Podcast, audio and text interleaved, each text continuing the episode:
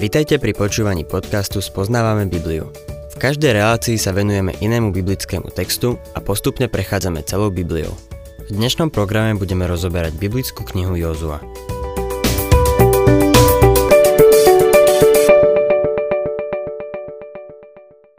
Milí poslucháči, 12. kapitola knihy Jozu uvádza zoznam kráľov, ktorých Jozua porazil. Ak mám byť úprimný, čítanie takejto kapitoly nie je napínavé. Ale to, čo vo mne zanecháva hlboký dojem, sú detaily, na ktorých si Boh tohto vesmíru dal záležať. Niekedy si myslíme, že Boh sa zaoberá len tými veľkými a dôležitými vecami, ale v skutočnosti Boh zachádza do tých najmenších detailov nášho života. Čo si z toho môžeme zobrať? Niekedy váhame, či ísť k Bohu s tými maličkosťami nášho života – Pomyslíme si, och, s tým by som nemal zaťažovať pána Boha. Milý poslucháč, povedz mu o tých veciach. Určite chce o nich počuť. Jeden profesor, ktorý bol veľmi liberálny vo svojej teológii, mi raz povedal. Bibliu berieš doslova. Áno, odpovedal som mu. Na to mi povedal. Hádam len neveríš, že Boh má v nebi knihy, ktoré raz otvorí. Asi som ho šokoval, keď som mu povedal, to teda určite verím. Boh si všetko zaznamenáva, milý poslucháč. Tu máme pred sebou kapitolu o týchto porazených kráľoch. Nič o nich neviem, ale Boh áno. Má to zapísané. Boh má dve knihy. Knihu skutkov a baránkovú knihu života. Tvoje meno je zapísané v jednej z nich. Je zapísané v knihe života, ak si uveril Ježiša Krista ako svojho spasiteľa. Svojim vlastným úsilím tam svoje meno nikdy nedostaneš. Ak je tvoje meno v tejto knihe, máš väčší život v Kristovi. V knihe skutkov je zapísané všetko, čo si kedy urobil. Pre mnohých ľudí to bude trápne, keď zistia, že všetko, čo urobili, bolo len to, že niekomu podali pohár studenej vody, ktorý ich nič nestál. Nedávno mi istý kazateľ na dôchodku, ktorý má teraz veľmi veľa času, napísal 12-stranový list. Prečítal som si ho, no nič mi to nepovedalo. Spomínal rôzne miesta, ľudí a cirkevný zbor, o ktorom nič neviem. Ale Boh vie všetko o tom človekovi a o jeho živote. Všetko zapísal. Boha to zaujíma. Náš život nadobúda úplne iný rozmer, keď vieme, že pre Boha je dôležitý každý malý detail nášho života. Prejdeme teda k 13. kapitole a budem čítať prvý verš. Keď bol Jozua starý a pokročilý vekom, povedal mu hospodin. Ty si už starý a pokročilý vekom, no zostalo ešte mnoho územia, ktoré treba obsadiť. Sme len v polovici knihy a vidíme, že Jozua je už starý a pokročilý vekom. Onedlho už nebude schopný Izraelitov viesť. Boh ho použil ako vodcu na obsadenie krajiny, ale vojny už skončili. Mal približne 80 rokov, keď ho Boh povolal a teraz má viac ako 100. Izrael viedol dlhé roky. Ako by čas ubiehal rýchlejšie, odkedy Izraeliti vošli do krajiny. Putovanie na púšti bolo v porovnaní s tým zdlhavé a vyčerpávajúce. Teraz, keď sa už nachádzajú v krajine oplývajúcej mliekom a medom, ujímajú sa územia, ktoré obsadili a čas ubieha rýchlo. Niektorým ľuďom by sa ten čas tak nevliekol, keby svoj život žili pre Boha. Keď mu slúžime, čas letí. Keď som začal slúžiť ako kazateľ, bol som ešte veľmi mladý. 21 rokov ubehlo len tak. Zrazu som si uvedomil, že som starý a pripravený ísť na dôchodok. Avšak najviac výsledkov som začal vidieť, až keď som sa pustil do rozhlasovej misie. Začal som vidieť, ako Boh koná a začal som si uvedomovať, ako vedie aj môj život. Myslím si, že Jozua prežíval to isté. Navonok sa Izraelitom darilo veľmi dobre. Prišli do krajiny a vrazili klin priamo do jej stredu. Porazili južný Kanán a potom aj severný, ale Boh pripomenul Jozuovi, že ešte zostalo mnoho územia, ktoré treba obsadiť. Vždy je to tak. Aj keď za sebou zanecháme obrovské dielo, vždy zostane ešte veľa nedokončeného. Je to tak v živote každého Božieho služobníka. Nikdy nedokončí všetko, čo by chcel. V liste Filipanom 3.12 Pavol píše Nie, že by som to všetko bol už dosiahol a bol už dokonalý, ale bežím, aby som to získal, pretože si ma získal aj Kristus Ježiš. Boh povedal Jozuovi, že krajina, na ktorú vkročí ich noha, bude ich. Ale pravda je taká, že ich noha nevkročila všade.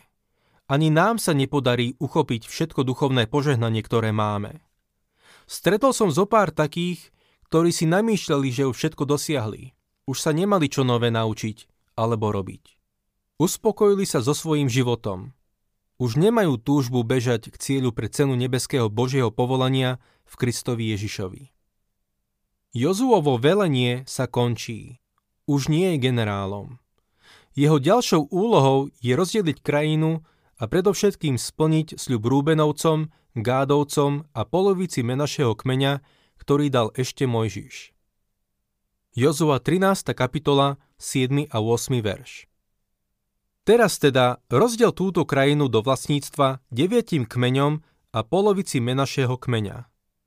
Rúbenovci a Gádovci zaujali s druhou polovicou Menašeho kmeňa dedičný podiel, ktorý im dal Mojžiš za Jordánom na východe. Ako im ho dal Mojžiš, hospodinov služobník. Jozuovo poverenie z prvej kapitoly zahraňalo nielen obsedenie územia, ale aj jeho prerozdelenie. Pridelil nielen tie časti Kanánu, ktoré už dobili, ale aj tie, ktoré ešte mali obsadiť. 14. kapitola uvádza správu o rozdelení krajiny na západnej strane Jordánu. Je veľmi detailná a pokračuje až do 21. kapitoly. Pozrime sa spolu bližšie na niektoré zaujímavé podrobnosti. Jozua 14. kapitola 1. a 2. verš.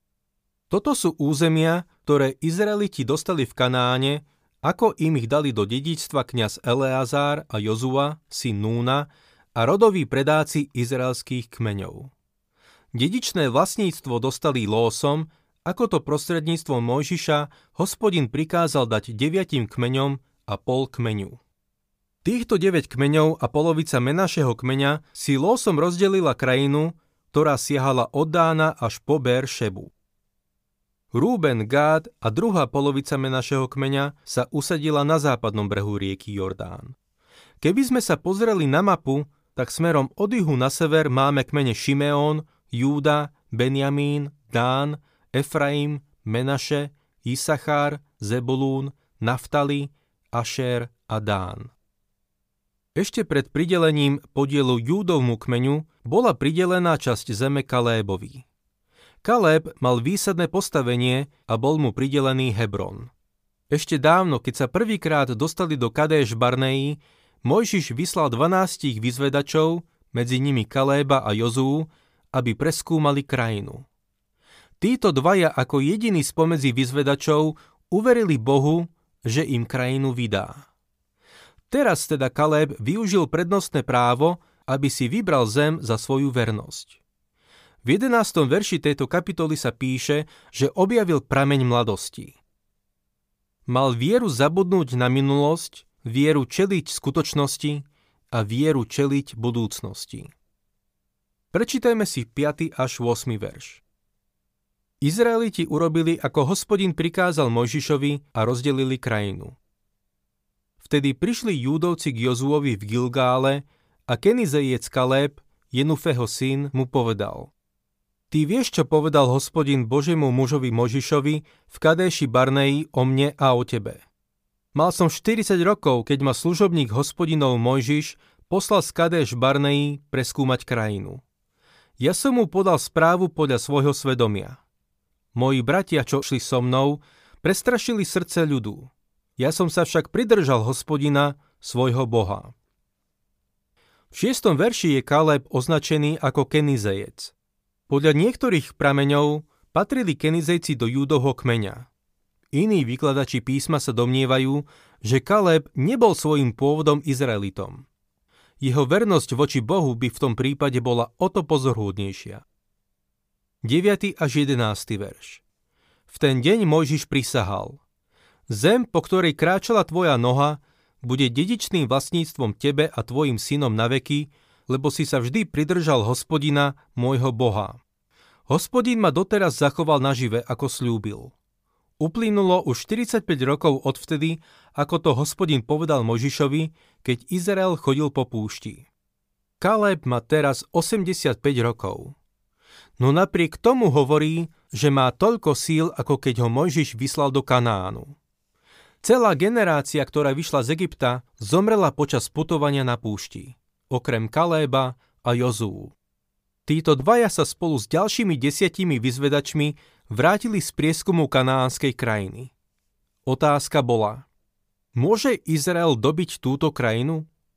Jozua a Kaleb si ako jediní boli istí, že s Božou pomocou by mohli obsadiť zasľúbenú krajinu. Ostatní vyzvedači videli v krajine obrov a chceli sa vrátiť späť do Egypta. Chceli sa vrátiť do otroctva, do tehelne, k bičovaniu dozorcov, k reťaziam, putám a k stonaniu pod ťarchou otrockej práce. V Lukášovi 9. kapitole 62. verši čítame tieto Ježišove slová. Kto položí ruku na pluch a obzerá sa späť, nie je súci pre Božie kráľovstvo. Boh povolal Izrael, aby vošiel do Kanánu a Kaleb uveril, že Boh to dokoná. Predstavujem si, ako sa počas tých 40 rokov na púšti pristavil niekto pri Kalébovi a povedal mu Kaleb, nie je to hrozné na tejto púšti? Je tu tak teplo, 45 stupňov. Kaleb na to povedal Ani som si nevšimol. Je celkom teplo, ale práve som myslel na hrozno, ktoré som videl v údolí Eškol. A takisto na Hebron. Nášmu ocovi Abrahámovi sa tam páčilo. A aj mne sa tam páči. Tam pôjdem. Kaleb myslel na budúcnosť aj uprostred púšte. Mal veľkú nádej, ktorá ho držala pri sile. Tých 40 rokov na púšti zabilo zvyšok zástupu, ale jemu sa nič nestalo. Bol stále zdravý a pri všetkej sile. Ostatní zostarli, on omladol. Tí ostatní sa vystrašili obrami v zasľúbenej krajine, ale on myslel na Boha. Kaleb prežíval slobodu zo strachu. Ako John Knox povedal, menšina spolu s Bohom tvoria väčšinu. Boh bol väčší ako tí obrí. Kaleb mi pripomína Adorina Jacksona, misionára, ktorý strávil 12 rokov v Barme. Počas tohto obdobia sa nikto neobrátil. Organizácia, ktorá ho vyslala, nevnímala danú situáciu v Barme a ani to, akého úžasného misionára Justsonovi mala. Napísali mu veľmi diplomatický list, v ktorom mu navrhli, aby sa vrátil. Spýtali sa ho, akú vidí v Barme perspektívu. Odpovedal, budúcnosť je taká svetlá, ako Božie zasľúbenia. Vďaka istote, ktorú mal v Bohu, dokázal vydržať celé tie roky v Barme. Veľa vytrpel, no nakoniec prišlo prebudenie. Ten čas strávený v barme sa vyplatil. Užívaš všetko to duchovné požehnanie, ktoré Boh pre teba má? Je veľa vecí, na ktoré sa môžeme stiažovať. Ale čo je tvojou nádejou? Kaleb strávil 40 rokov na púšti a tešil sa zo všetkého duchovného požehnania, ktoré mal. Kaleb uveril Bohu a bol mužom viery. Povedal teda, Jozua 14, 12. verš. Preto daj mi teraz toto pohorie, o ktorom hovoril Možiš v onen deň, lebo sám si vtedy počul, že tam sú Anákovia a veľké opevnené mestá. A zda bude hospodin so mnou a vyženiem ich, ako povedal hospodin. Možno si spomínate, milí poslucháči, že Abraham išiel do Hebronu, čo znamená spoločenstvo. Bolo to miesto spoločenstva. Kaleb mal spoločenstvo s Bohom a teraz chce prebývať v Hebrone. Čítajme ďalej 13. a 14. verš. Jozua požehnal Kaléba, syna Jefuného, a za dedičné vlastníctvo mu dal Hebron. Takto sa stal Hebron dedičným vlastníctvom Kenizejca Kaléba, syna Jefuného, a je ním dodnes, pretože sa vždy pridržal hospodina, Boha Izraela. Milý poslucháč, jedného dňa budeme odmenení. Svoju odmenu nedostaneme za to, koľko sme toho pre Boha urobili, ani za naše postavenie či popularitu. To, čo je dôležité, je, nasledoval si pána naplno? Kiež by ľudia pochopili, že to najdôležitejšie v tomto živote je to, aby sme naplno nasledovali pána. Kaleb, tento boží muž, si vzal Hebron. žili tam obry, ale on povedal, to miesto chcem. To je to najlepšie miesto. Kiež by sme aj my bežali k cieľu pre cenu nebeského Božieho povolania v Kristovi Ježišovi.